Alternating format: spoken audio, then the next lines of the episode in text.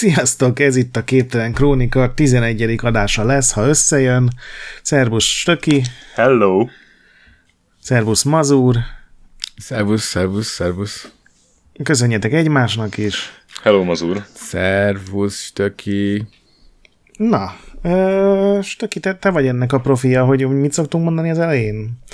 Hogy loptuk az egész ötletet, de saját ötletekkel ruházzuk Ezt fel, kell ugye? mindig elmondani, ezt teljesen túlkompenzáljátok. Igen. Jó, a, a saját ötlet. Azt szoktuk mondani, hogy ez egy történelmi témájú podcast, amiben egyikünk felkészül egy témával, a másik kettő fogalom nélkül kommenteli, csak úgy, mint a Dollop nevű hasonló podcastnél, és még mondjuk el azt, hogy ezt az adást ezt távolról vesszük fel, ugye te Pilis Csabán vagy, én Norvégiába, Mazur pedig vidéken és Pest, Pest ezért... Lőrincen. Ja, igen, igen, azt akartam A mindig napsütötte 18. kerületben. És éppen kutyák, még macskák mászkálnak a testén a szobában, úgyhogy néha majd lesznek ilyen vicces, hogy is mondjam, nem tervezett... Más számára vicces. A, nem tervezett audio effektek. Amúgy pedig igen. másnapos vagy, de nem tudom, ezt elárulhatjuk-e. Hát ez szerintem le fog jönni nagyon hamar. Na és hát akkor... az éles hangoktól. Gret, te vagy a mai Menjél hopmester. Onnan. Hopmester. Hát igazából a, a mazur lenne csak, csak uh, alkohol okokból. Jól van, akkor hirtelen... folytassuk a alkohol shaminget. Nem, nem, hát ez, ez semmi shaming, ez ténykérdés volt, hogy nyöszörögve írtál egy e-mailt, hogy ma nem. Ha, és nem, nem tudjuk, hogy nyöszörgött egy e-mail írás közben, de én úgy képzelem. Vimperingeltem. Igen. Szóval előhúztam gyorsan a kalapból egy, egy sztorit, ami talán nem lesz olyan hosszú, mint a, a többi, amiket csináltam, de hát majd meglátjuk.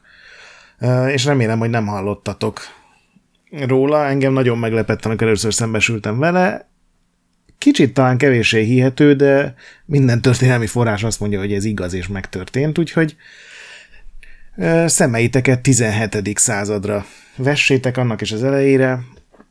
A remek holland-kelet-indiai társaság, ugye, uh-huh. Stöki már sokat hallott róla, szerintem Mazur is, ugye ez egy ilyen remek banda volt, akik ilyen egy ilyen privát államként működtek, ugye saját külpolitikájuk volt, ami főleg hadsereg használatát jelentette, és ilyen jó kis háborúkat vívtak Ázsiában a portugálok meg az angolok ellen, ennek rengeteg helyi kultúra esett áldozatul, tehát ez egy ilyen igazi kapitalista remek cég volt. Ez a, a Potoszi modell, uh, úgy mondhatnánk, nem?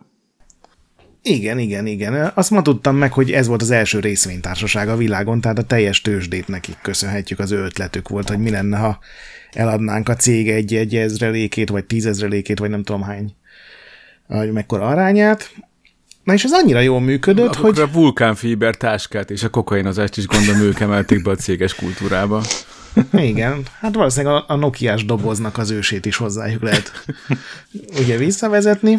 Miután a és ez annyira... dél-kelet-ázsiai vulkánfiberbányákat kizsákmányolták a helyiek segítségével. Igen. És Aztán a helyeket is. kacagtak ez az elszegényedett kis helyeken és a könnyes szemű árvákon. Így képzelem. Igen, tehát olyan sok minden nem változott, csak már nem a hollandok csinálják. Miért ezt megcsinálja Szóval valaki? ez annyira jól ment. Nem, nem, mindenki tiszteli a helyi kultúrákat, és ja, ez nem zsákmányolják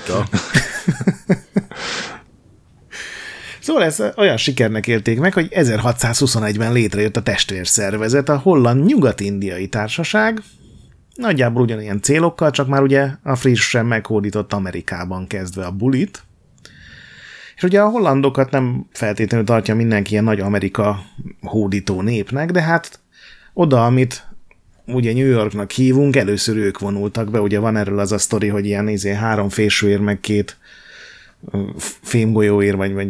Fapapucsér. Igen, hogy ezekért meg tulipánért vették meg a szigetet, vagy félszigetet. Ilyenkor meghívóér. De most nem de erről lesz szó, hanem... Konkrétan, konkrétan New Amsterdam volt New York első neve, nem? Igen, igen, igen. Tehát azzal is fogunk kezdeni, hogy hogy ja. kezdődött New York, és aztán pár dolgot megnézünk, hogy hogy is működött New York nagyon sokáig. Ugye 1626, már akkor a második ilyen nagy szállítmány holland telepes is megérkezett, már néhány éve ott laktak, amit ugye ma Manhattannek hívunk, és kitalálták, hogy akkor ez egy tök jó hely arra, hogy egy állandó települést csináljanak, és neki kezdtek 1626. szeptemberében kiépíteni egy ilyen írha kereskedő telepet, tudod, ilyen a hódbőr az ilyen nagyon menő dolog volt, mert, mert hát igazából nem tudom miért, én nem akarnék egy hódot a fejemen hordani, de hát Manhattan ugye egy ilyen vadon volt, akkor még ilyen kicsit mocsaras vidék, sok patak, meg fák, meg minden, ugye nem teljesen olyan, mint ma. És 1627-ben készen állt a, a, a település, New Amsterdamnak elnevezték, ez 30 kunyhóból áll, tehát nem volt még az a metropolis, mint amit mondjuk ma lát hát az ember. Minipolis. Én azt hittem, csak, azt hittem csak hétből, mert hát Manhattan. És nem voltak nők. Igen. És tökéletesen nem lett jobb a világ, hogy ezt kimondtad.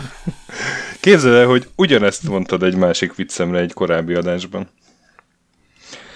És az is igaz Pedig volt. mióta próbálod jobban tenni a világot a színvonalas szóvicceiddel, és... Ebb tudsz valami más ez mondani? Ez a golyhó meg lelö, lelövi a kis rakétáidat. Bocsánat. Szóval... Közben küldök egy képet nektek, hogy mi ez a kaparászás a háttérben, hogyha érdekel. De folytas kérlek, ez, Nem tudom, nekem vannak ilyen nőgyógyászati vonzatai, úgyhogy én nem vagyok rá kíváncsi. uh, hát amennyiben puszik, amennyiben puszikról van szó, akik másznak a kanapén, úgy igen. Szóval ugye azt mondom, hogy 30 házból állt a, a New Amsterdam. Na most ezek nem feltétlenül házak voltak így a mai értelmezésünk szerint, mert a korabeli beszámolók mind azt mondták, hogy ez fakérekből készült kunyhó, ami szerintem így a fáknak a leg, legkevésbé házépítésre alkalmas része, de hát lehet, hogy a hollandoknál ez menő de, dolog volt. De ez hülyeség, hogy csinálnak fakérekből kunyhót? Leszedik a hát, fáról, Sok fakérget egymásra raksz. Technokollal. Ez fakéreg news. Megint nem, nem. sikerül stöki. nem. olyan, olyan, olyan mizantróp vagy, Grez, mint hogy te lennél másnapos, nem is én. akkor is lehet, hogy, hogy, hogy szuper kéreg volt, vagy, vagy nem tudom.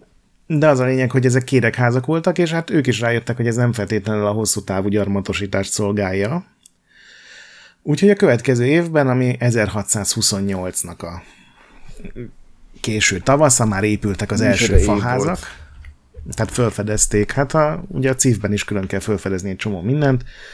Ők is rájöttek, hogy a faákból valószínűleg jobb házakat lehet építeni.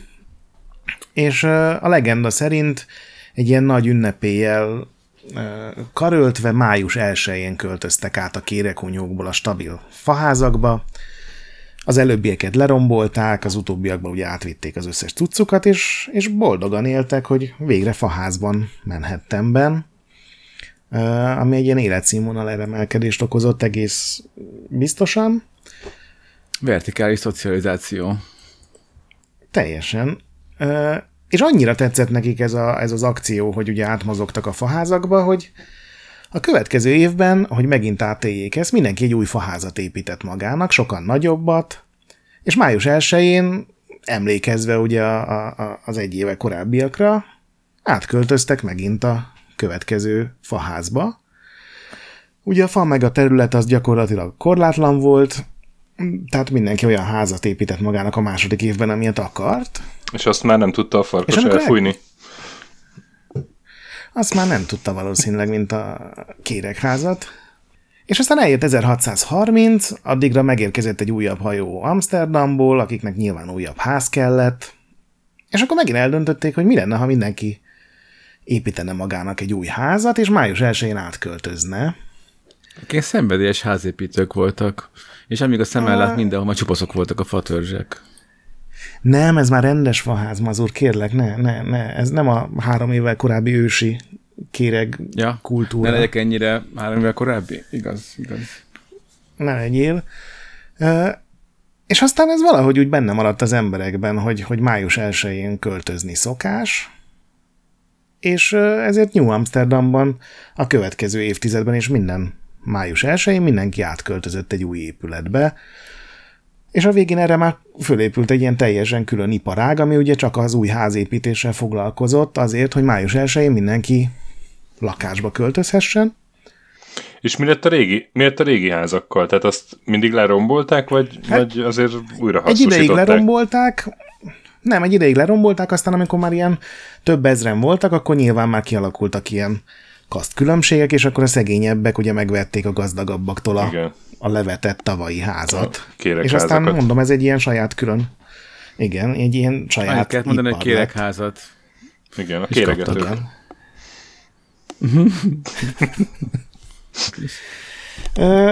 és ugye mondtam, hogy ez egy évtizedig így zajlott, és aztán sem hagyták abba, hanem, hanem ez így egy ilyen remek szokás lett, ami beépült a hollandok életébe, aztán ugye egy idő után már amerikaiak lettek, de még csak a hollandoknál tartunk, és elfejedett szájjal várom a fordulatot.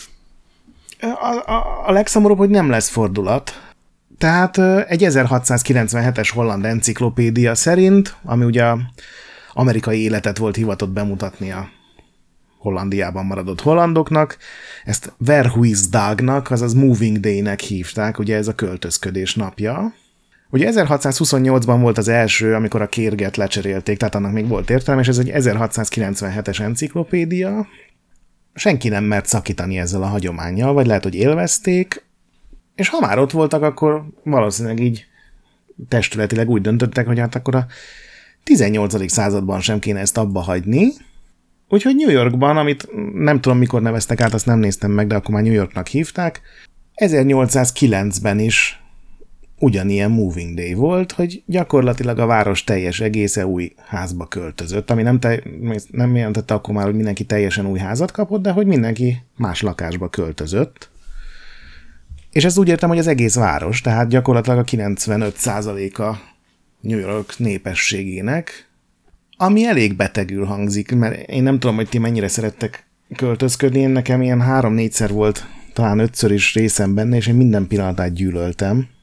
Igen. Bepakolni mindent, aztán maga a szállítás, meg a bepakolás a házba, főleg, hogyha emeletre mész, és aztán kipakolni. Ez a rengeteg hónapok... új seppérével körbe kell párnázni a törékeny dolgaidat. Eleve doboz szerezni. A dobozszerzés már egy ilyen neuralgikus pont. Akkor nem Igen. is voltak még dobozok. Még nem találták fel őket. Hát kérekből csináltak. Igen. Úgy. Később fából. Még dobozon kívül kellett gondolkodniuk. Hát meg vászonzsák, meg, meg, meg minden. Szegények házaiban pakolták át a gazdagok házait. És ugye a 18. századból, tehát az 1700-as évekből nem nagyon találtam uh, ilyen érdekes visszaemlékezéseket, de egy 1809-ből van az az első olyan amerikai írónak a tollából származik, akit így Európában akkor így tiszteltek. Tehát a, ugye sokáig Amerika az ilyen kicsit primitív, meg, meg, meg messzi vidéknek volt kezelve, és az, hogy Amerikában Aztán is vannak írók... nem, az... és mostában meg megint igen. De ne szaladjunk előre. Igen. Uh, úgyhogy 1809-ben Washington Irving nevű amerikai író azt írta, ő mindenféle történelmi jellegű írásokat is közölt, és New Amsterdam, New York történetét is leírta, és úgy fogalmazott, hogy május 1 régóta hagyományosan a nagy költözés napja, New Amsterdam fiai vallásos áhítattal ünneplik ezt minden évben, minden május 1-én felforgatva házaikat, kipakolva bútoraikat az utcákra, új lakásba költözve. És ez ugye akkor már csak nem 200 éve zajlott így, és még mindig nem volt, senkinek nem jutott eszébe az, hogy de hát ez lehet, hogy nem olyan jó vagy hasznos dolog. Ez egy hülyeség.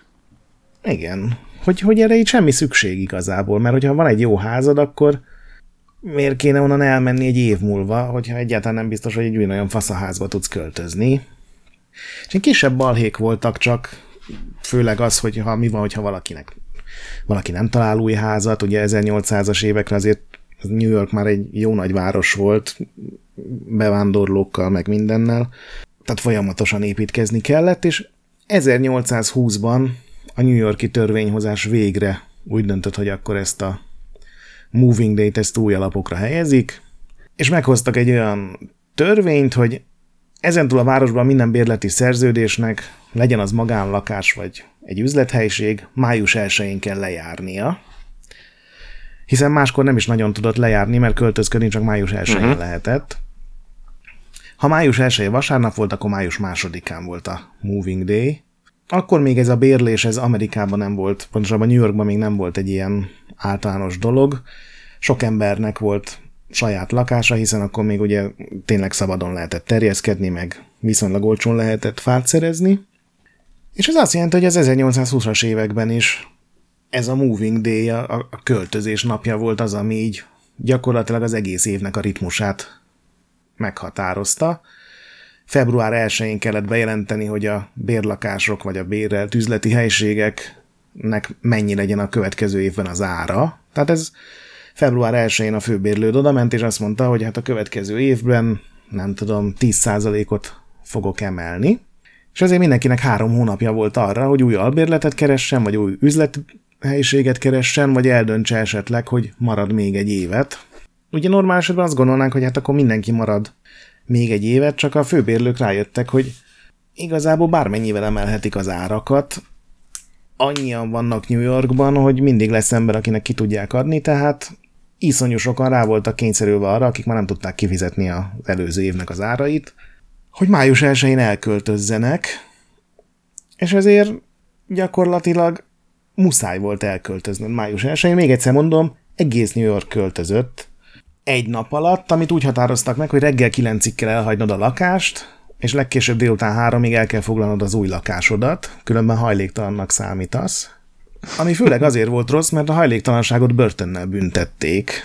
Ó, oh, uh, voltak erre a célra fa börtönök? Gondolom minden évben egy új. Igen.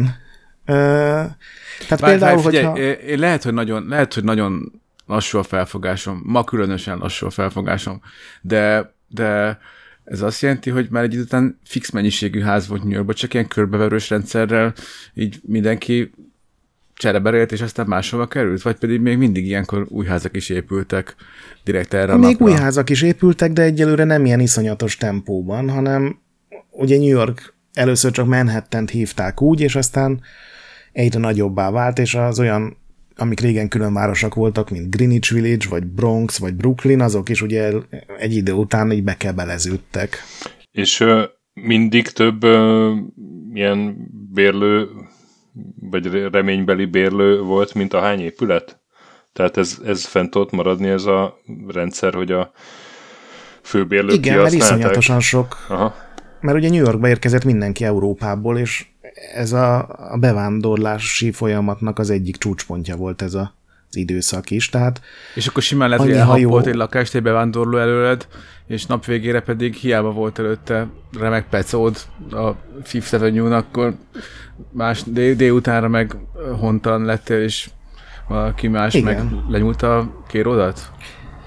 Hát ugye akkor lettél hontalan, hogyha ez a február 1 és május 1 között nem találtál magadnak ja, akkor új nem megoldást. Értem, értem. Tehát értem. így végül is azt mondhatni, hogy valamennyire emberséges. Viszont, hogyha mondjuk teszem azt az üzlethelyiséget, a tulaj ki akarta festetni, és te nem tudtál aznap beköltözni, akkor amíg a festék száradtál, sitten voltál, és esetleg drukkolhattál, hogy a cuccodat a raktár, rendőrségi raktárból ne lopják el.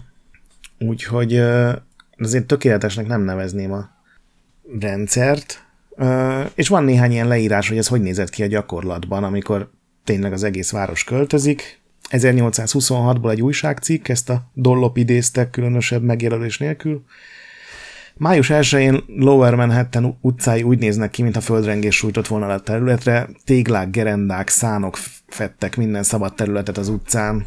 Kicsit feljebb a Chamber Street-nél egy rozogaház eltűnt, egy sorrozogaház eltűnt, hogy teret adjon egy affire nagyszerű épületnek, amit a világlátottak hotel néven ismernek.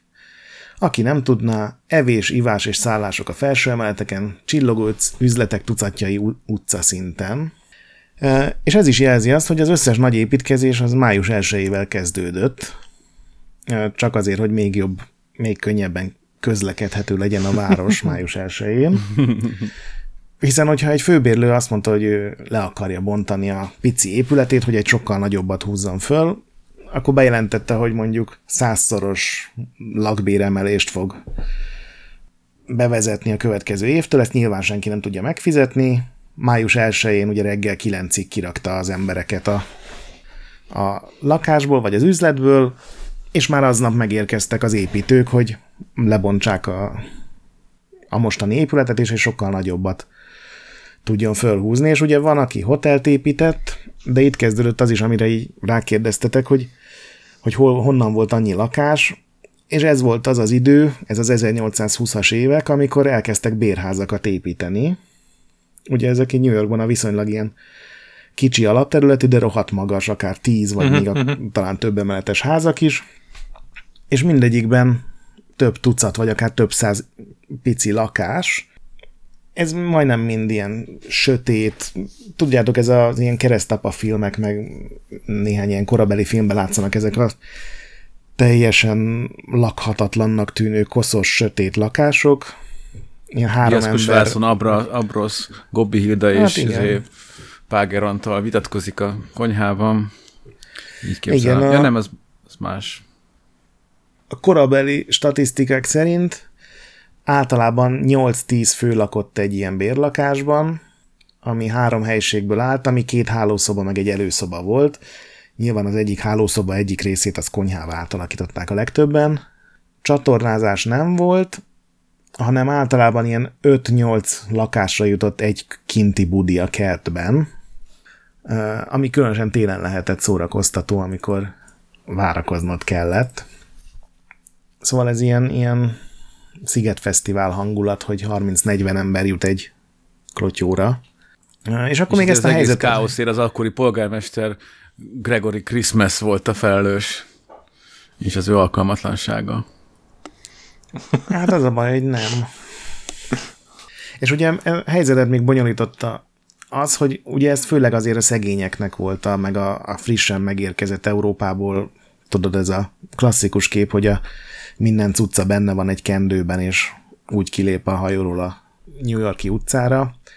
Tehát ezeknek nem volt pénze, még csak fiák erre, vagy, vagy hintóra, vagy, vagy bármilyen más ilyen extra közlekedési eszközre sem, ezért mindenki, aki meg akarta őrizni a munkahelyét, az kénytelen volt a környéken mozogni, ami megint csak hozzájárult ahhoz, hogy rengetegen költöztek, mert hogyha valahol fölemelték a lakbért, akkor te neked a környéken kellett valahol valami megoldást keresni, uh-huh. és akkor itt már bejött a képbe ez, hogy körbe-körbe adogatták gyakorlatilag a lakásokat. Nem volt kötelező költözni, ugye? Azért. Nem, nem. Ez akkor, akkor kellett költözned, hogyha a következő évre a lakbér Igen, de olyan hogy, magas lett, hogy hogy ezekben a szegény, tehát ez nyilván szegényekre lőttek ezekkel a bérházakkal, hogy ezekben igen. viszont nem lehetett hogy nagyon emelni a lakbért, nem? Vagy igen? De, mert New Yorkban nem csak a, az európai szegények jöttek, hanem rengeteg olyan ember is, aki ugye a nyugatra terjedő Amerikának az ilyen vadonbeli részeit nem szerették, vagy meggazdagodtak, Aha. és onnan is iszonyú sokan érkeztek, tehát New Yorkban minden oldalról ömlöttek az emberek ebben az időszakban. Ja, értem, és hogy Ugye nekik, ez az a nekik, korszak, nekik amikor- volt, volt három petákjuk, a európaiaknak meg nulla petákjuk volt. Igen, és meg egyébként a ez... házmestereken múlott, ők szívesen gentrifikálták volna a saját kis ingatlanjukat. És ugye ez az az időszak, amikor New Yorknak voltak olyan negyedei, amikor tudod, hogy ez az ír negyed, uh-huh. ez a zsidó negyed, ez az olasz negyed, ez a német negyed, Ö, és az ír negyedről van egy rendkívül hangulatos leírás, amit egy kifejezetten a gazdag, jómódú New Yorkiaknak íródott labban egy olyan fickó írt le, aki hát az íreket nem annyira kedvelte, Ö, úgyhogy sok olyan jelzőt használ meg igét, ami ilyen kicsit ellenséges hatású. Például mocskos írek. Hát majdnem. Tucatnyi riasztó ajtóbejáró okádja ki a kölyköket az utcára és a csatornában. Ez a, ez a nyitó mondat.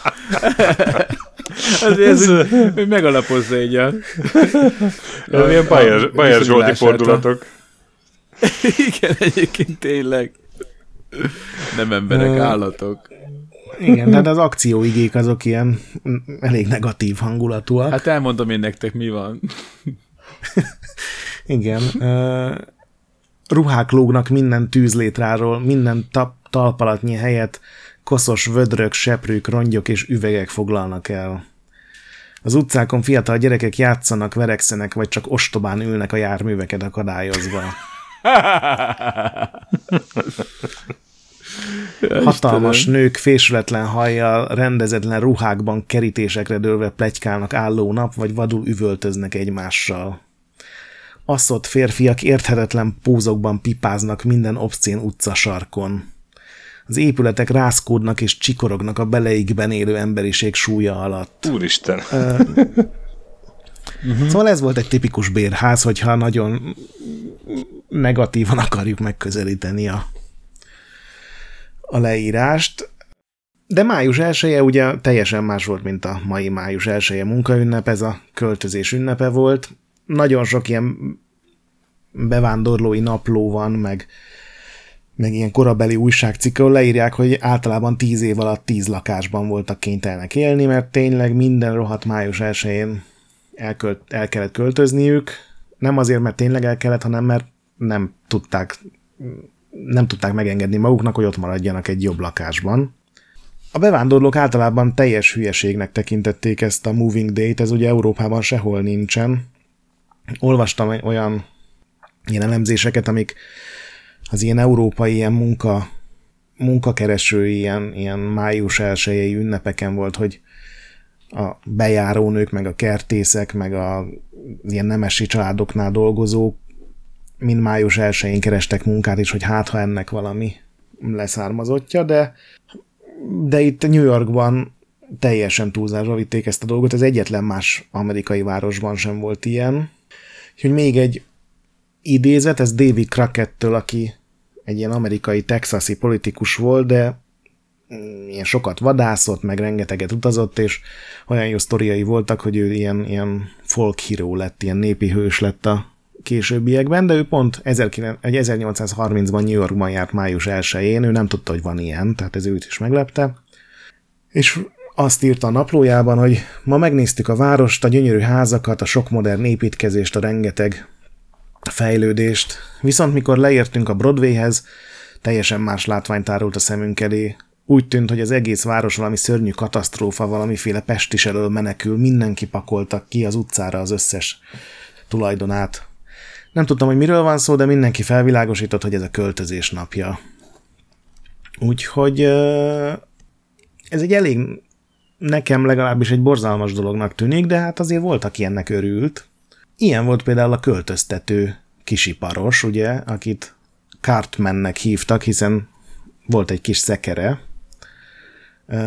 Nekik ez nyilván remek volt, hiszen ezen a napon dupla bérezéssel tudtak dolgozni legalább, és több visszaemlékezés van, akik, amelyek arról beszélnek, hogy, hogy volt egy olyan kör a városban, aki ezt másokból imádta, ezek a ilyen jómódú, már néhány generáció óta Amerikában élő nők voltak, akik imádtak benézni a más kultúráknak az otthonaiba, és mivel akkor még nem volt semmilyen bérlőket védő törvény, meg ilyesmi, ezért bármikor a főbérlő be tudta vinni az érdeklődőket ugye a lakásba.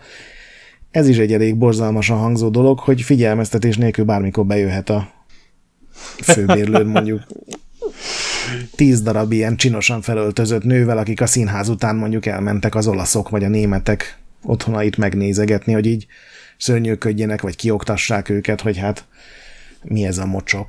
És mit tesznek? Azt, amit mi.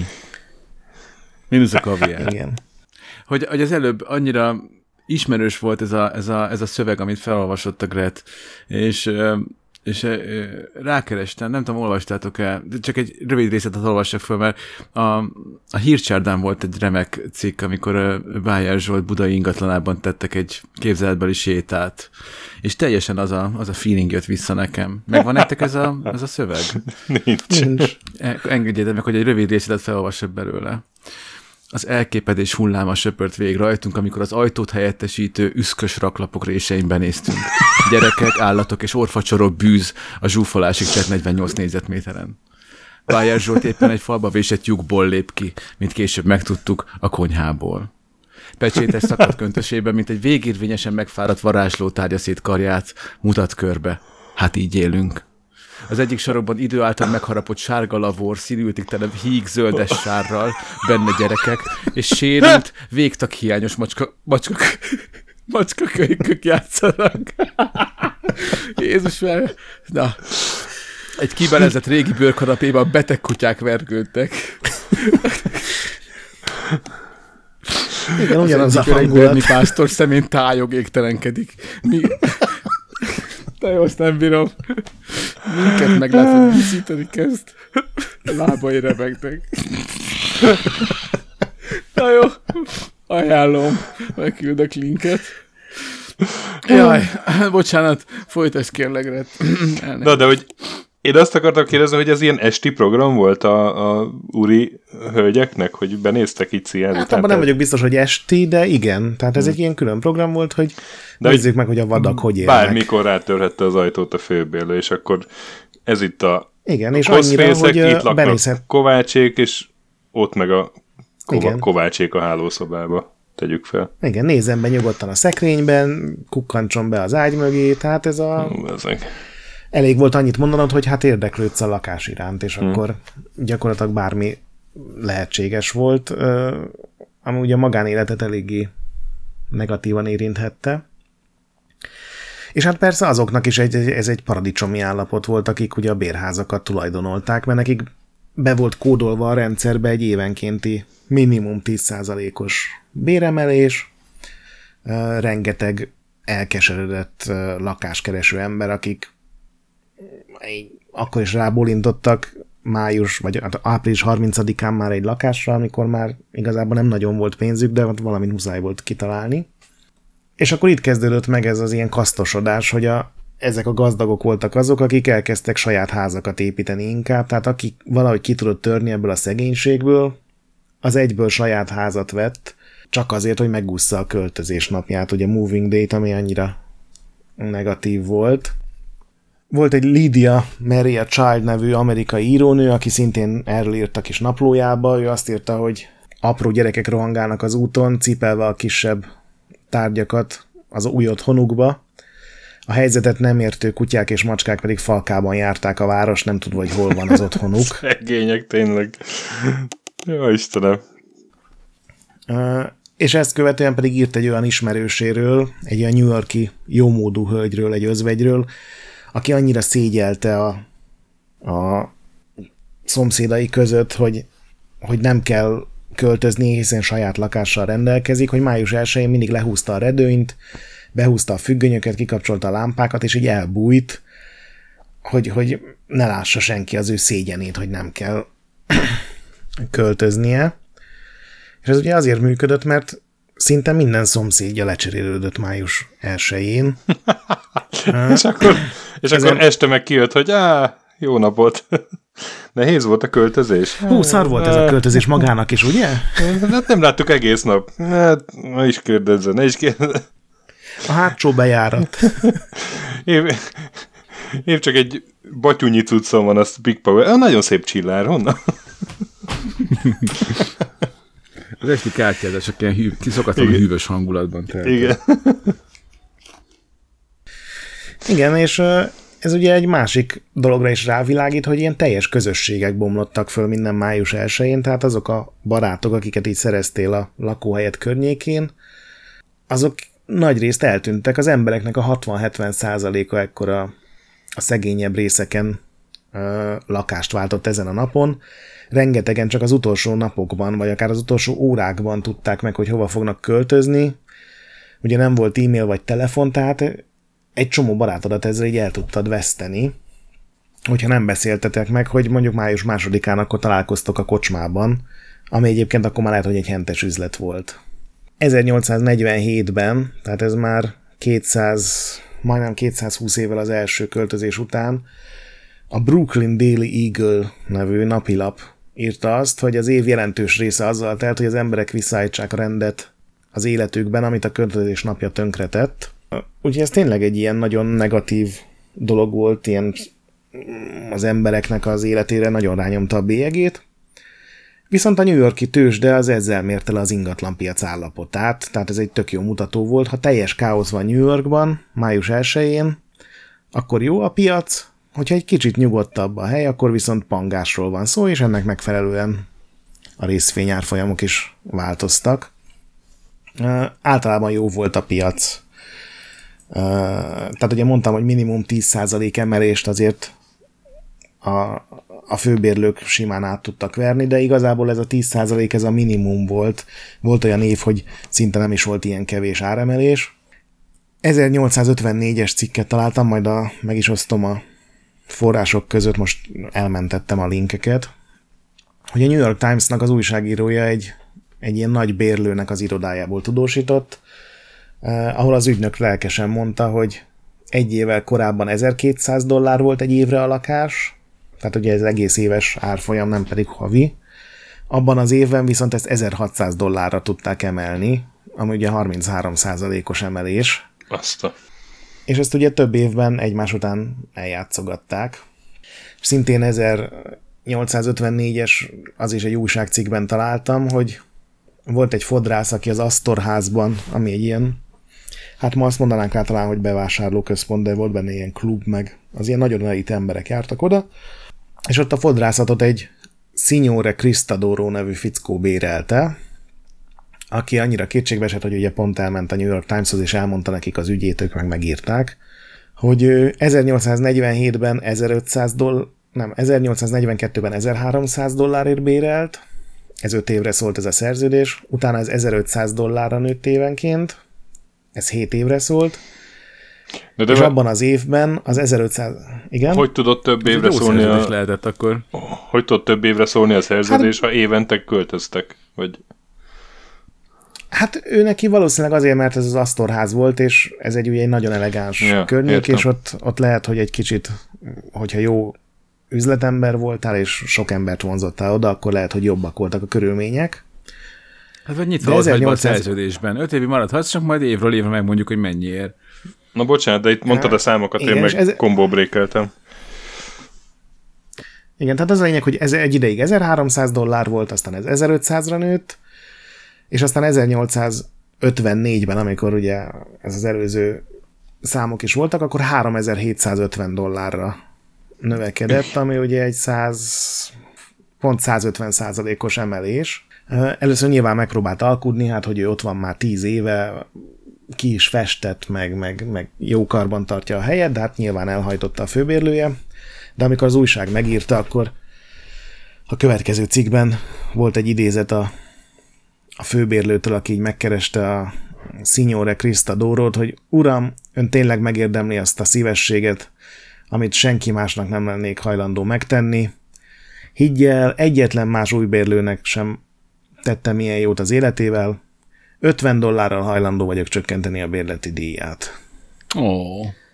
Arról sajnos nem találtam adatot, hogy az öreg fodrász úr ezt elfogadta vagy nem, de ez is jelzi, hogy a főbérlőknek azért így, így vastagon fogott a ceruzája, tehát nyugodtan mertek emelni az árakon, mert egyszerűen úgy is volt ember, aki kifizette, mert senki nem akart börtönbe menni, azért mert hajléktalanná válik. És akkor az 1800-as, 1860-as évek az annyiban változást hozott ebbe, hogy, hogy ezt a nagy költözködést, ezt egy ilyen városi ünnepéjé tették, rengetegen táncoltak, voltak ilyen zenekarok, tudod, ilyen, ilyen régi stílusú zenekarok így fölvonultak az utcán, és akkor verték a dobot, meg fuvolázgattak, és egy másik tradíció pedig a szalma, az ágyaknak a szalmabélésének az elégetése volt. Ezt az utca közepén csinálták. Ja, mert az, az volt a... egy év után már annyira dohos volt, hogy le kellett cserélni, gondolom. Vagy nem? Vagy miért? Hát igen, meg találtam egy gyerekdalt, ami arról szól, hogy a bolháknak meg a tetveknek milyen hangja van, amikor uh, oh. bedobják őket a szalmával az ágyba, tehát ez sajnos még egy fokozattal rosszabb. És, és milyen, hang, milyen hangja van az elégő tetveknek? Mit mond ez hát a dal? Azt hiszem a, a tetvek vonyítottak, a bolhák pedig pattogtak. Jó, hát én is, én is ezt tenném a helyükben. Teljesen adekvát viselkedés, ha felgyulladsz. Mármint melyik? Vonyítanál, vagy pattognál? Mind a kettő tulajdonképpen. Hát én nem tudom. Én biztos, hogy vonyítanék. Nekem hiányosak az ezirányú biológiai ismereteim, de egy vonyító tetűt azért nehezen tudok elképzelni. Hát nézd, gyerekdal az nem, nem mindig a, a puszta biológia talaján marad meg. És ugye beszéltem a költöztetőkről, hogy, hogy nekik ez milyen jó biznisz volt, de az ugye ilyen 40 éve volt, tehát az azt hiszem az 1820 körül kerültek szóba. És az azóta eltelt időben ez egy teljes külön szakma lett a szállítmányozás. 1820 körül főleg a környező farmokról jöttek be arra az egy-két napra az emberek, hogy megszedjék magukat. 1860-ban viszont már, már ez egy tényleg létező szakma volt, gyakorlatilag a, a taxizásnak, vagy a tehertaxizásnak az elődje, hogy emberek, akik ugye ebből éltek, hogy volt két lovuk, meg egy nagy szekerük, és akkor évközben szállították a, nem tudom, a hordó bort, meg a kajákat, meg a éppen amit kellett, akár a tetveket, de május 1 ugye ők lettek a gyakorlatilag a legfontosabb emberek a városban, még annak ellenére is, hogy uh, explicit módon nem volt garancia arra, hogy, hogy nem tűnik el valami a szállított dolgokból, illetve hogy minden egészben érkezne meg, tehát nem is lehetett őket beperelni. És május 1 az ugye még vadabb volt, mert akkor kellett a hatalmas tüzeket kerülgetni, mindenki könyörgött nekik, hogy inkább az ő cuccát vigyék, hiszen délután háromig be kellett költözni. Délután háromig? Még jött... Tehát még csak éjfélig se volt idejük? Igen, kilencig el kell hagynod a helyet, de előtte is elhagyhatod akár napokkal is, de május 1 reggel kilencig kell kiköltözni, és délután háromig kellett beköltözni. És akkor négy Bizony. órakor már járt körbe a zsandár, és gyűjtötte be a hajléktalanokat? Hogy... Igen, olvastam olyat. Én is Istenem. Fő olyan történetek voltak, ami kicsit szomorúbb annál, hogy így kacagva elmondjam, hogy, hogy május 1 volt a legtöbb uh, ilyen, hát az még nem vállás, mert akkor szerintem nem is volt legális a vállás, de hogy a férj elhagyta a feleséget meg a gyerekeket, mert hogy már nem volt pénze a költözésre, és akkor ő új életet kezdett, és vannak ilyen sztorik, hogy a New Yorki parkokban rengeteg ilyen síró nő a gyerekeivel könyörgött a szállásért. De kemény. Na de hogy a, visszatérünk a szórakoztató dolgokra, hogy a, e között a költöztető emberek között, a kártmenek között iszonyatos ellentétek feszültek, ami azt jelenti, hogy ott a tábortüzek között, ha két egymás nem kerülő költöztető szakember találkozott, akkor ott biztos, hogy bunyó lett, hiszen ittak egész nap. És minden május 1-én külön rovat volt több újságban, ami az összeverekedő költöztetőket sorolta föl, hogy ki kivel verekedett. Igen. Gurtnival egymásnak estek. És van egy könyv, ami egy, egy ilyen Cartmannek az önéletrajza, amiben leírja valamennyire realisztikusan gondolom, hogy hogy hogy is működött egy ilyen élet az 1860-as években.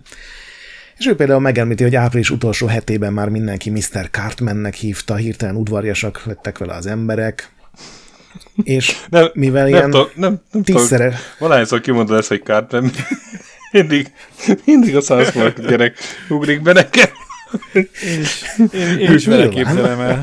Ül, ül a bakon, és így ostorozza gyakorlatilag mindenkit. Akkor, Jaj. akkor tetszeni fog a következő mondat, mert ugye legalább tízszeres túlkereslet volt a Cartmanek szolgáltatására, és ezért annak adták áruba általában a legtöbben, akik a legmegalázkodóbbak voltak vele. Ez abszolút inkarakter. Úgyhogy és a, ha lefizetted sörrel meg mindennel, akkor ez segíthetett. És a Butters nyert. Igen. És a már említett Brooklyn Daily Eagle a Moving Day szükséges, de leggonoszabb elemének nevezte a Cartmaneket, ami szintén így brandhű a South park kapcsolatban is. Viszont ugye akkora felháborodás lett azzal, hogy a, ezek a költöztető urak így visszaélnek az egynapos hatalmukkal, hogy már a törvényt kellett külön hozni ellenük, vagy hát nem ellenük, de hogy szabályozni őket.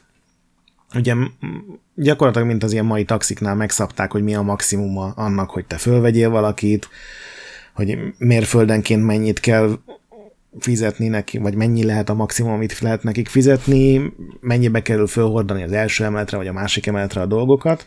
Állami tarifa volt? Igen, igen, egyszer, egyszer csak, a maximum. Egyszer csak 30%-kal drágább lett a taxizás is. Hát azt nem tudom, hogy az első bevezetésnél merre mozdultak el, Az egy dolog, hogy mivel a kereslet tényleg tízszer akkora volt, ez semmit nem számított a gyakorlatban, de még ha számított volna, akkor sem biztos, hogy mindenkihez eljut, mert az volt a, a szabályozás, hogy április 30-án éjfélkor jelentik be ezeket a, az árakat, úgyhogy ez nem mindenkihez jutott el május 1-én kora reggelig, úgyhogy nem tudom, hogy miért így kellett, hogy mi nem lehetett mondjuk egy hónappal korábban ezeket az árakat megállapítani, de hogyha nem vetted meg a hajnalban kinyomtatott lapokat, akkor erről nem tudtál. Uh-huh.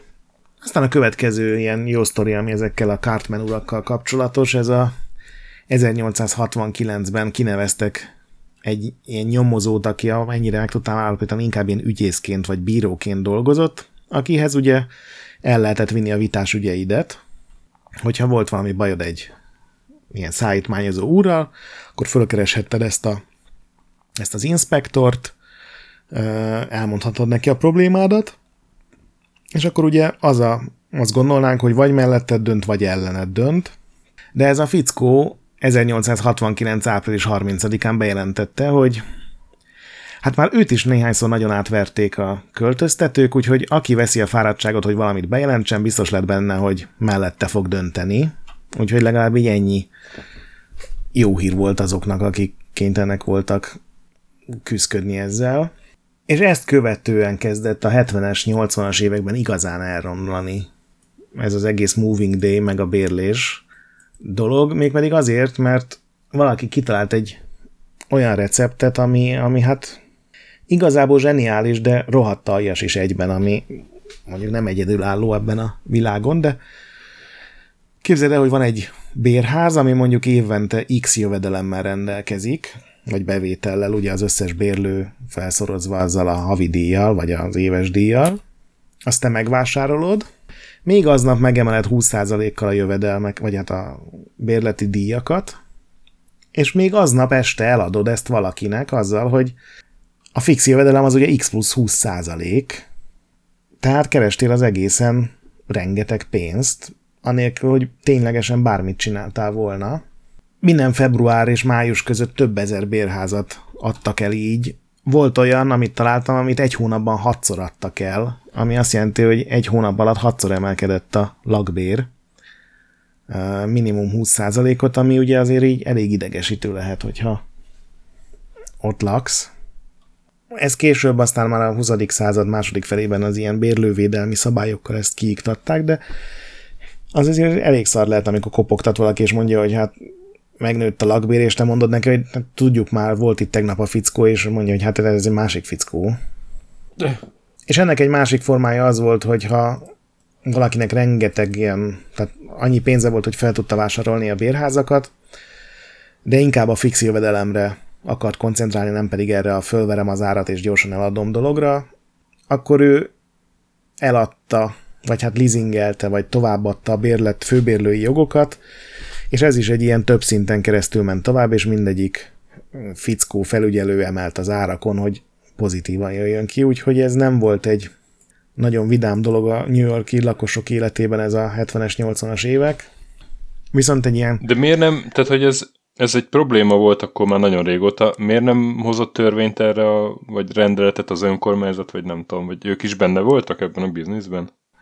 Hát gondolom egyébként a, mert ugye nyilván az volt a főbérlő, akik a dús gazdagok voltak, akik föl tudtak építeni egy tízemeletes házat. Hát az, az nyilván a, a, a, a jobb, jobb módúaknak működött ez egyedül, és hát ez nyilván a politikával már akkor is összeforhatott, de igazából ez az egész, ez, ez így benne volt ebben az amerikai kapitalizmusban, hogy, hogy tudod, hogy ez a nem szabályozunk semmit, majd a piac megoldja a dolgokat. Mm.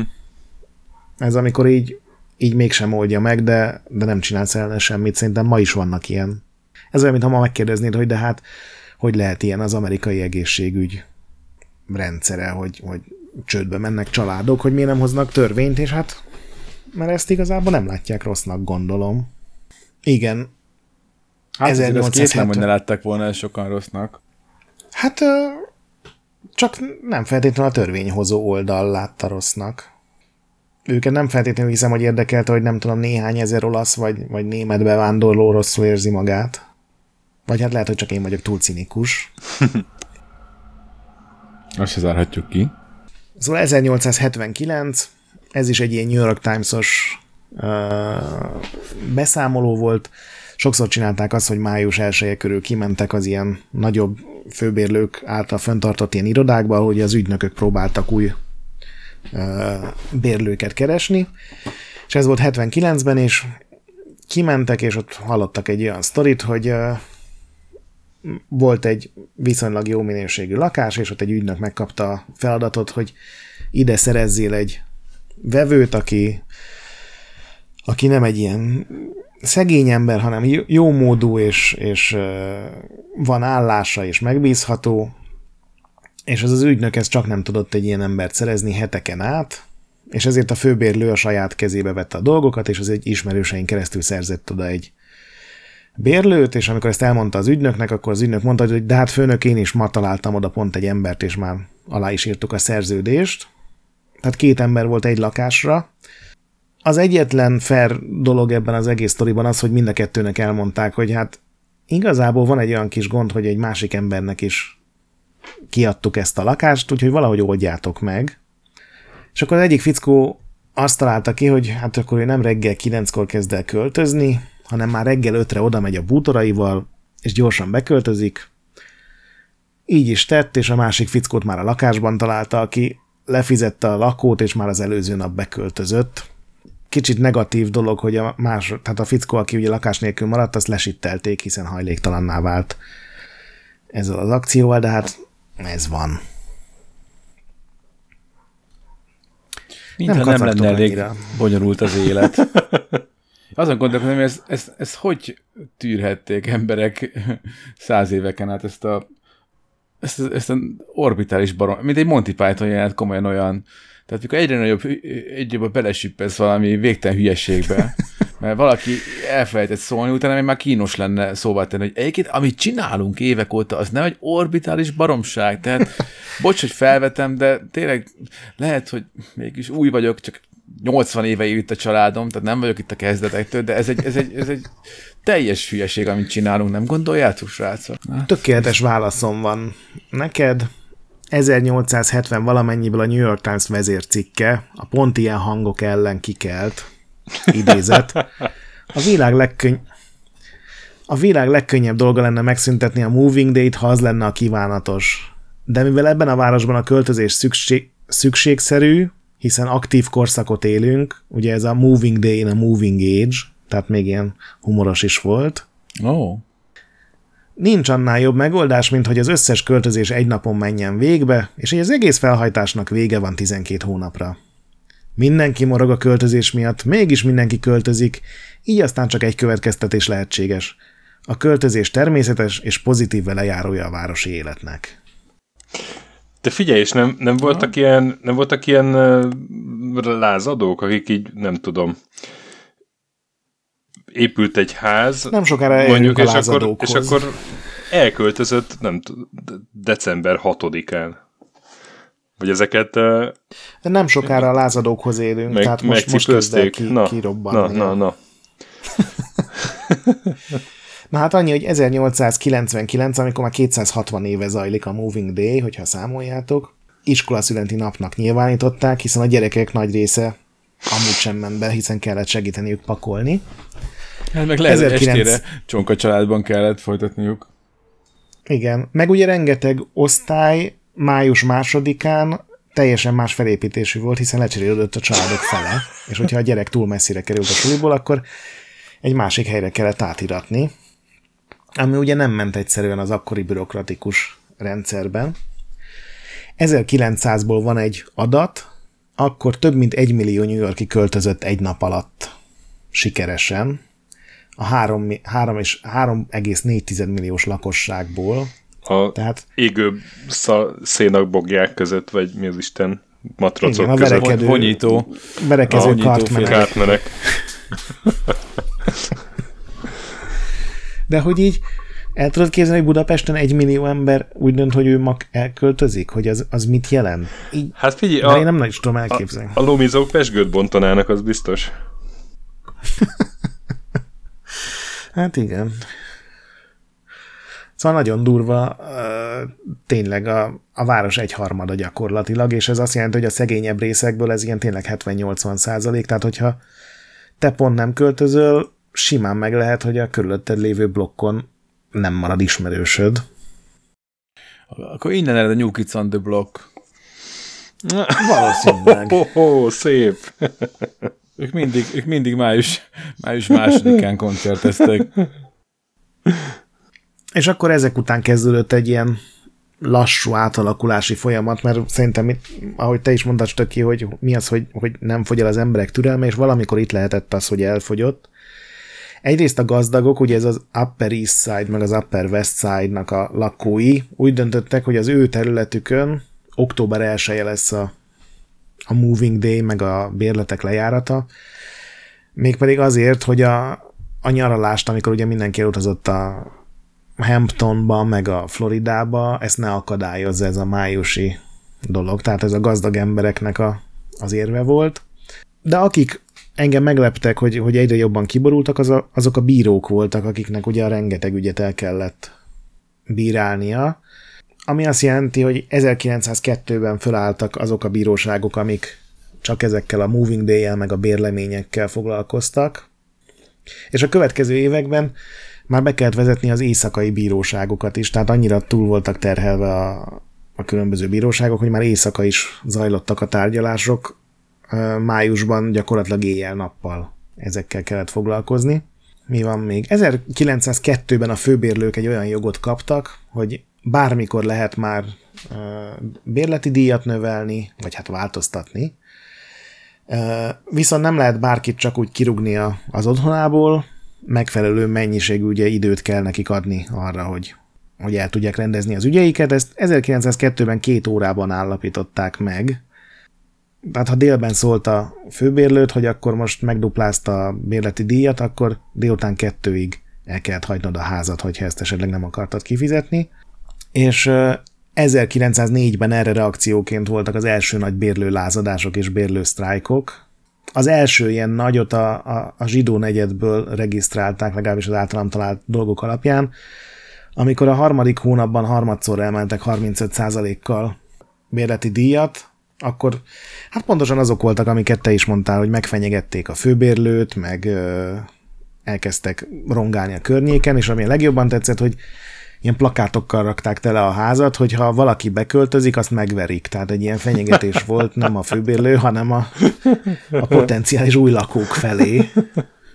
És ekkor jött egy, egy remek dolog, 1904 legvégén elindult New Yorkban az első föld alatti, ami ugye már egy ilyen megfizethető tömegközlekedés volt, aminek az volt a nagy előnye ebből a szempontból, hogy már nem kellett a munkahelyet környékén maradnod, tehát nem arról volt szó, hogy muszáj egy egyórás Aha. gyaloglás távolságba lenni, hanem simán tudták külvárosokban élni, akkor már New York tényleg óriási lett és elfoglalt minden környező területet azon a félszigeten, hanem tudtál messzebb is lakni, és a metróval simán bejártál, akár még kevesebb idő alatt is, mint a korábbi helyedről, és ez volt az első év 1600-as évek óta, hogy átlagban csökkentek a bérleti díjak, tehát 1904 az ilyen szempontból egy ilyen vízválasztó volt. A következő időpont, most már tényleg nagyon a vége felé vagyunk, az 1918, ugye a világháborúnak a vége, rengeteg férfit ugye besoroztak, meg volt, aki maga jelentkezett, ezek főleg ugye a legjobban kereső, a, az akkor a legtöbbet, ugye majdnem minden munka az ilyen fizikai munka volt, és ők mentek el ugye a háborúba, ami az, azzal járt, hogy a bérleti díjak leestek, töredékére estek, hiszen az embereknek szó szerint nem volt pénze, mert a családok nem tudtak dolgozni a, a nem tudom, az apa meg a két idősebb fiú nélkül. Viszont amikor vége lett a világháborúnak és visszafértértek a frontról a katonák, akkor a főbérlők azt mondták, hogy hát igazából nem volt olyan csoportja az emberiségnek, ami nagyobbat szívott volna a világháborúval, mint ők. Ezt én is így tanultam. Igen. és akkor az 1919-es Moving Day-re mindenki minimum megduplázta az árakat, aminek ugye nem sokan örültek, finoman szólva, és Ráadásul akik igazán főhúzták magukat, azok most már ilyen Most már volt harci... veterán katonák Ez az, voltak. hogy volt harctéri tapasztalatuk. Igen. Igen, úgyhogy itt is hatalmas tüntetések voltak, meg sztrájkok, meg egy-két főbérlőt valószínűleg megöltek, és akkor ők ugye fogadtak ilyen testőröket, akik a tüntetők közül öltek meg, tehát ez egy ilyen elég csúnya időszak volt. És 1919-ben ugye ez volt a legbrutálisabb Moving Day, tehát a, a legnagyobb megmozgatott tömeg azok alapján, amit találtam. Ö, 98 ezer család lett hajléktalan, őket már nyilván nem tudták mind lesittelni, tehát nem tudom, mi történt velük, csak egy ilyen adatot találtam, és ez ugye nem 98 ezer ember, hanem 98 ezer család. És ezzel párhuzamosan volt egy olyan, hogy a Bronxban, ami nem egy óriási része New Yorknak, akkor legalábbis nem volt a legnagyobbak között, ott 75 ezer család cserélt otthont ezen az egy napon. Azt. És ugye ez ilyen rekordmennyiségű nyilván pert is, meg, meg feljelentést, meg panaszt, meg ö, bírósági eljárást eredményezett. Ö, 1921-ben a Moving Day-en több mint három évnyi ügy született, úgy három évnyi, hogy 24 hétbe dolgoznak a bírók, ami ugye nem volt egy ilyen fenntartható dolog, úgyhogy a bírók gyűltek össze, és azt mondták, hogy ha a törvényhozás nem hoz semmilyen szabályozást, sem a városi, sem a állami, sem a szövetségi szinten, akkor nekik kell megoldani. És hoztak néhány ilyen észszerűségi szabályt, amiből a legfontosabb az lett, hogy legfeljebb 8%-os áremelés lehetséges minden évben, tehát már nem lehetett megduplázni az árakat, nem lehetett minden hónapban emelni, hanem egy évben 8%-os emelés volt az, ami, ami még azt mondták, hogy elfogadható. De a Moving Day-nek ezzel nem lett vége. Annyira nem lett vége, hogy, hogy elmegyünk a második világháborúba, és még mindig van Moving Day. Nem áll. 1942 ugye Amerika belép a világháborúban, 41 végén léptek be, de hogy 42-ben már ugye küldtek Európába is, meg a Ausztráliába is seregeket, és ennek lett egy olyan mellékes következménye, hogy a New Yorki Cartmanek 95%-a belépett a seregbe, a maradék pedig a gyárakban végezte ugye a különböző tankgyártás, meg fegyvergyártás, meg ilyen munkákat. De akkor a kártmenek már azért És egyszerűen nem- gépesítettek voltak, nem? Vagy Igen, persze, persze. Hát akkor már teherautós kártmenek voltak. hát azok mai, nap, mai napig lé- És egyszerűen, közöttünk. igen. igen. És egyszerűen nem marad senki, aki fizikailag el tud mozgatni egy nap alatt több százezer családot, és ezért 1942-ben már nagyon pici volt a Moving Day, és hivatalosan 1943-ban volt az utolsó, amikor ez még egy tényleg megtartott dolog volt, és tényleg mindenki egy nap alatt költözött, de akkor már csak néhány tízezer család, ami egyébként még mind így is cifi.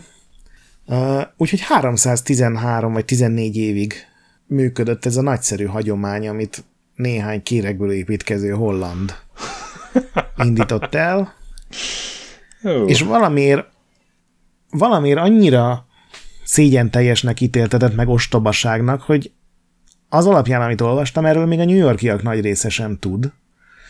És tényleg egy kicsit hihetetlennek hangzik, de rengeteg korabeli újságcikk, meg, meg ugye részkarcok még, meg ilyen karikatúrák vannak, és, és tényleg volt ez a hülye város, ahol, ahol basszus mindenki ugyanazon a napon elköltözött. Úgyhogy mára ezt hoztam a nektek sztoriban. Hát Akkor, akkor azért me- megegyezhetünk abban, hogy ez egy tényleg egy oltár nagy baromság volt. Akkor már Kolosszális, tehát ez Nem én nem a költöztető életet tett tönkre, meg, meg, meg vállalkozásokat nyírt ki, meg, meg barátságokat, kapcsolatokat, közösségeket, hát meg családokat, és aztán így nyomtalanul eltűnt. amikor apu lelépett. Igen. Igen, igen, igen. És csak azért szűnt meg, mert kitört egy világháború, ahová a kártmeneket felszívta az ipar, meg a militari.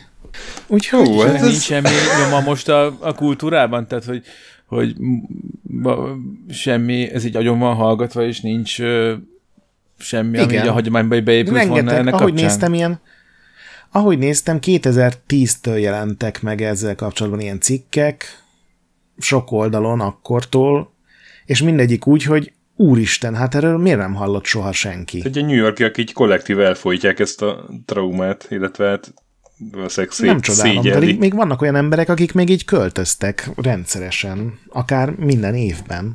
Tehát még életben van az a generáció, és Ja, aki gyerekkorában még ott szaladgált a tetvek, Aha. tetvek között. igen, dobta a tetveket a tűzbe, és Hallgatta vonyításukat. velük.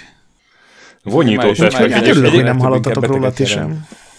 Különben ez egy nagyon jó punk zenekar a név a vonyító tetvek.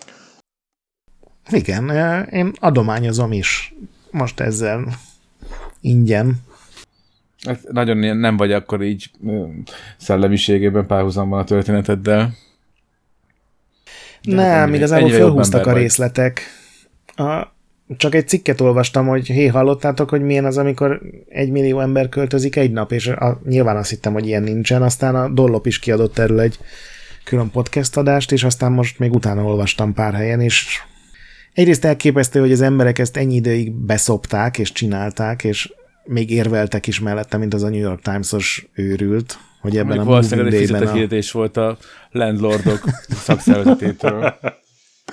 Lehet. A Moving Age-ben a Moving Day az nélkülözhetetlen. Mi most, most maradjunk egy helybe? Nem lehet.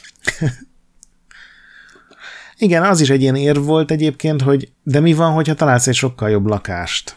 Ami ugye, hogyha azért kell elköltöznöd, mert nem tudod kifizetni a lakbért, akkor nem annyira esélyes.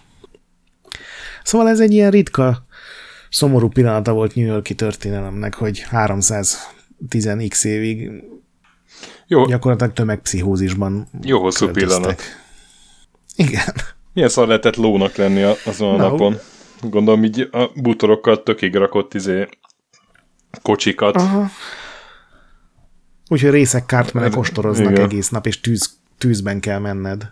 Mert engem az is érdekelne, hogy mik, miket kellett, tehát ilyen, ilyen rögtönzött, ki mit tudott rendezte a kártmenek, és így produkáltatták az embereket, hogy aki egy lábon állva énekli az internacionálnál egy befogott orral, az na jó, akkor elviszem a szarodat három utcával odébb, vagy tehát ez a megalázkodás dolog. Hát ez- ilyen gyakorlatilag ilyen aukció volt az el, a május 1 előtti egy-két héten, hogy oké, okay, de a, nem tudom, a Franklin három liter viszkit is ajánlott a pénz mellé, most miért mennék el veled, és akkor ugye neked is kell tenned a szépet, és jó hozományt adni. És nincsenek ilyen ultra ortodox, konzervatív közösségek, akik mai napig tartják ezt a szokást, és így Sajnos nem találtam, ez, ez, ez annyira ostobaság, hogy még azok a közösségek sem merik fölvállalni szerintem. Á, Istenem. Lehet, hogy ilyen titokban költöznek, vagy nem tudom, megfordítják az ágyukat, vagy valami ilyesmi. Ez tényleg hihetetlen. Az Egy... a feng shui. Hú. Igen. Nagy fengsúlyt helyeztek a költözésre. De té- tényleg hihetetlen, pedig így, így, ahogy mesélted, közben már így rákerestem, de hát tényleg ez van, ez volt. tényleg egy csomó karikatúra. Ugye, hogy teljesen Ilyen- olyan, hogy ez ilyen hoax, ami, Ne, igen, igen, amit igen. így a hülye megoszt a Facebookon, pedig tényleg létezett. Igen, annyira hülyeség volt, hogy elkezdted mondani, hogy tényleg vártam, hogy lesz egy nagy fordulat, hogy persze ez így nyilván nem mehetett sokáig, hanem akkor inkább az történt, hogy... De nem, Ja. ez tényleg ment így. Na jó, hát Na, hát a hülye hollandok. szerencsére már azóta már nincsenek ilyen hülyeségek a világban. Az, a, az az egyetlen jó. Nem, ez volt az utolsó, úgy tudom. És szerencsére ma már minden Szóval költözés a- simán megy. Igen. Ez volt a Képtelen Krónika 11. adása. Legközelebb. Leg- Talán stöki készül Aha, leg, az úr? legközelebb jövök, igen. Jól van. Ja, nem, várjál? ja, Nem, az Mazur, bocsánat, Én, Mazur, én bocsánat. jövök, én jövök. Igen, legközelebb Mazur jön, igen. Remek, remek témával készülök. Így van, és kövessetek minket a podcast alkalmazásokban, meg Igen, minden ilyen izén fönn vagyunk a Spotify-tól a igen, hát ott a blogba, Az iTunes-ig. blogba be van linkelve, úgyhogy onnan láthatjátok. Az utcán ne, otthonunkban ne, de Igen, virtuálisan a legnagyobb nyugalommal. igen, mentsetek költözés van. előtt. Kártmeneket Cartman, ne piszkáljátok. A nagy, kárt, a nagy kártman gyönyörű. Mám! Az, bármit Sziasztok. tőle mindegyik, mindegyik. Ö, az- Igen. ö, Na, cságyi, cságyikok, mi leléptünk. Így is van. Sziasztok! Sziasztok! So